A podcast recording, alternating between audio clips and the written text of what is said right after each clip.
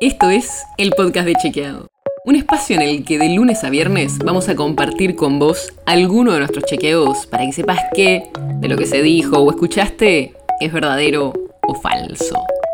También te vamos a presentar las verificaciones que hacemos de las desinformaciones que andan circulando por ahí y vamos a traerte datos y contexto para entender mejor las noticias. Soy Olivia Sor. El comienzo de 2022 no solo estuvo marcado por mucho calor, sino también por la suba de casos de COVID que estamos viendo por las nuevas variantes. La campaña de vacunación sigue y cada vez más seguido tenemos novedades en los protocolos de aislamiento. Así que en el episodio de hoy te traemos algunos datos que seguro te van a servir para poder pasar mejor esta nueva ola de coronavirus. Para empezar, arranquemos con algo que estadísticamente casi seguro que te pasó hablemos de los contactos estrechos. Entra en esa categoría cualquier persona que haya estado a menos de 2 metros y por lo menos por 15 minutos con un caso confirmado mientras la persona tenía síntomas o durante las 48 horas antes de desarrollar síntomas. Y en los últimos días, el Ministerio de Salud de la Nación cambió las recomendaciones sobre el aislamiento que tenés que hacer si sos contacto estrecho. Así que, escucha bien. Si tenés aplicada la tercera dosis de refuerzo, de hace más de dos semanas y no tenés ningún síntoma de COVID, no tenés que hacer aislamiento estricto. Lo que deberías hacer es controlar que no te aparezcan síntomas y evitar ir a eventos sociales o masivos por 10 días.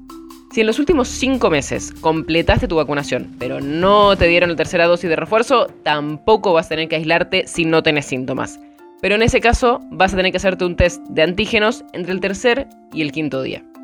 Y si todavía no te vacunaste o te falta la segunda dosis, la primera recomendación, por supuesto, es que te vacunes. Pero sin estar vacunado, si sos contacto estrecho, no importa si tenés síntomas o no, tenés que aislarte por 10 días. Otro de los cambios que hubo es que si sos contacto estrecho de un caso positivo y tenés síntomas, no hace falta que te hagas el test porque se te define como positivo a vos también.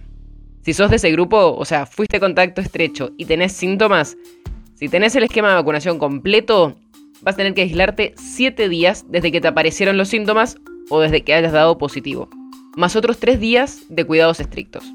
Y si no tenés el esquema de vacunación completo, te tenés que aislar 10 días.